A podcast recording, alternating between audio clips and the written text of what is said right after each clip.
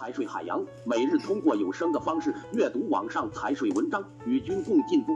大家好，这里是认真读财税栏目，致力于传播免费财税知识。本文来源德居正，本栏目仅提供传播平台，并不代表主播立场。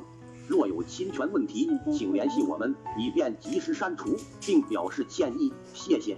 今天让我们一起学习未足额实缴注册资本的股东转让股权计税成本如何确定。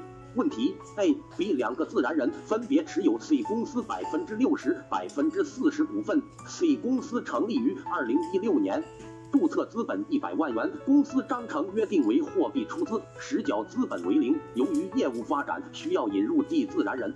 三方协商一致，由 D 货币出资三十万元，A、B 同比例稀释百分之十股份，转让给 D 自然人。三方于二零一九年十月份签订股权转让协议，并于当月办理完成工商登记手续。请问 A、B 两个自然人在未足额实缴注册资本的情况下，该如何确定计税成本？回复：按照国家税务总局公告二零一四年第六十七号文件第四条规定。个人转让股权，以股权转让收入减除股权原值和合理费用后的余额为应纳税所得额，按财产转让所得缴纳个人所得税。合理费用是指股权转让时按照规定支付的有关税费。同时，第十五条规定，个人转让股权的原值是以现金出资方式取得的股权，按照实际支付的价款与取得股权直接相关的合理税费之和确认股权原值。结合上述案例，由于 A、B 两个自然人实缴资本为零，因此股权原值为零。合理费用主要为转让过程中发生的评估费、审计费以及印花税等相关费用。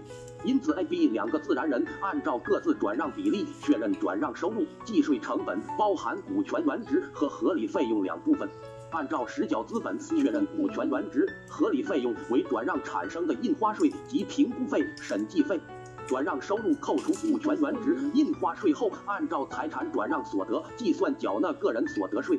如本栏目对您有所帮助或者启示，也请大家多多点赞、转发支持，您的支持是我最大的动力。感谢作者，感谢大家收听。